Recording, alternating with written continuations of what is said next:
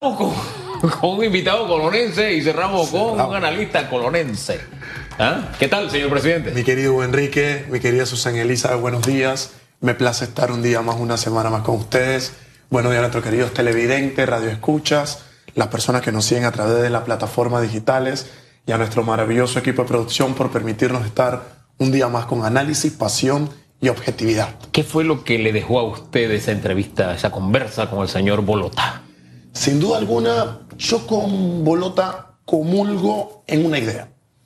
Eh, si bien es cierto, el honorable de mi provincia eh, ha sido atacado, ha sido reconocido por no tener la mejor forma, en el discurso de Bolota siempre hay un elemento el cual yo puedo sostener y efectivamente veo que en la realidad pragmática, económica de nuestro país se ve materializado. Y es que tenemos una especie de secuestro de nuestro país por algunos poderes económicos, algunos oligopolios. Bolota lo lleva al tema de un oligopolio, un monopolio, una cruzada económica.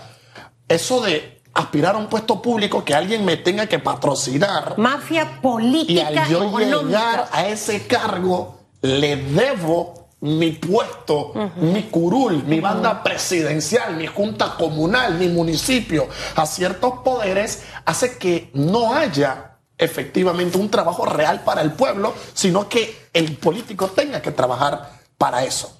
El jefe de él.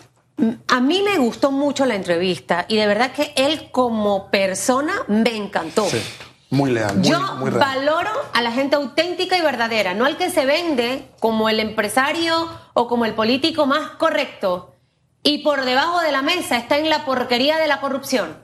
Entonces, a mí me encanta la gente genuina que se atreva a decir las cosas que son y las que no son, las que tiene que aplaudir y no aplaudir. Claro. Y aprender en la vida que a muchas veces te toca ser estratégico con tu enemigo en la guerra para poder lograr los resultados que tú estás buscando. Y creo que quedó evidenciado. Parte de su descontento, de verdad, la provincia que más profesionales gradúa, Colón. La provincia de más crecimiento económico, Colón. ¿Cuánto se queda del ferrocarril? ¿Cuánto se queda Nada. de la zona libre de Colón? Nada. ¿Cuánto se queda del resto de los proyectos? Y Nada. todos los gobiernos que han pasado en los últimos años, miles de promesas y campaña política para que el colorense vote por él y, Y se luego se olvida. olvida.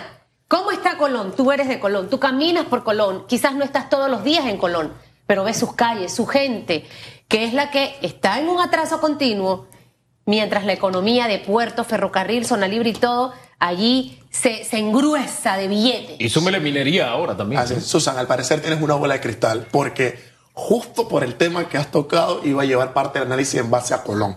Se han estado haciendo estudios y análisis de la provincia en una visión al 2030 al 2050. ¿Qué resultado hemos tenido, Hugo Enrique? Que sin duda alguna Colón titula y egresa a mucha gente. Somos muchos los que nos graduamos de la universidad, pero ¿qué nos dicen los datos? Como diría Friedman, primero los datos. El colonense no se está titulando de las oportunidades económicas que tiene en Colón. Entiéndase, el colonense ¿a por cuáles carreras opta más? Llámese la abogacía, llámese el campo de la medicina, llámese la ingeniería, llámese la arquitectura, pero aquellos puestos de desarrollo en transporte, logística, multimodal, sector portuario, técnico, están siendo rezagados, están siendo olvidados, lo que hace que tengamos que buscar gente de afuera de la provincia para que venga con su conocimiento en trabajar en Colón. Entonces, la mano de obra de afuera. El dinero que se produce en Colón va para afuera. Y Colón, como queda olvidado, gente sin trabajar, gente sin plaza, gente sin puesto, y la plata se tiene que ir a repartir al país. Esto tiene una solución, claro está.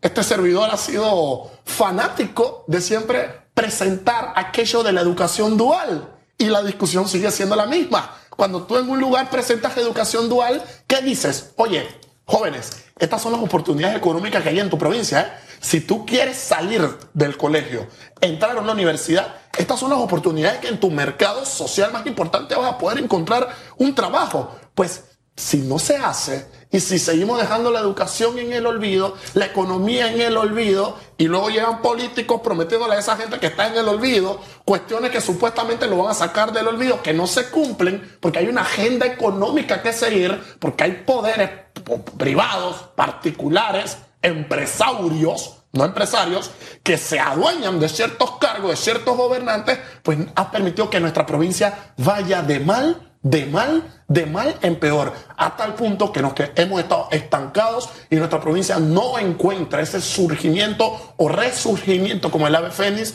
que efectivamente se merece. La pertinencia es necesaria cuando se va a tomar una decisión como esta. ¿Qué voy a estudiar? Es decir, ¿dónde voy a desarrollarme? ¿Qué oportunidades de empleo hay? Ahora, ahí donde ubicamos la responsabilidad, porque al final es una decisión personal, del individuo. Entonces, si yo vivo en Colón, debo saber que Colón tiene potencial, sí, en todo lo que usted dijo, además de turismo. ¿Dónde se rompe eso? ¿Qué, es lo que rompe la sintonía de la gente con su realidad? Es que el colonense, al momento de buscar una carrera, ¿en qué piensa?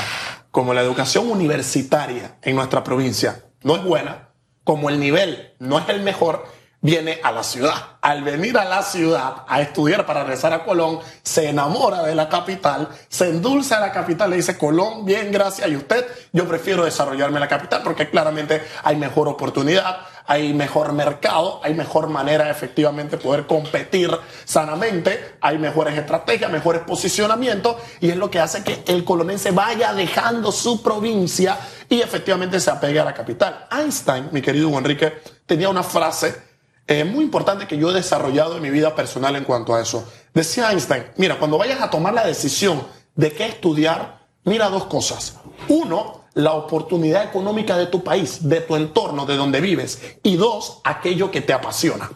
Y si existe concordancia entre lo que te apasiona y la oportunidad económica, hazlo. Si no hay concordancia, Busca primero la oportunidad económica, que es la que te va a dar de comer, y luego tu apasionamiento lo puedes resolver como una medida eh, apegada, sin duda alguna, a ese primer Oiga, trabajo. si usted no está enamorado de lo que hace, se convierte en un trabajo de verdad. ¿Cómo piensa ese trabajo cuando usted no lo disfruta de verdad?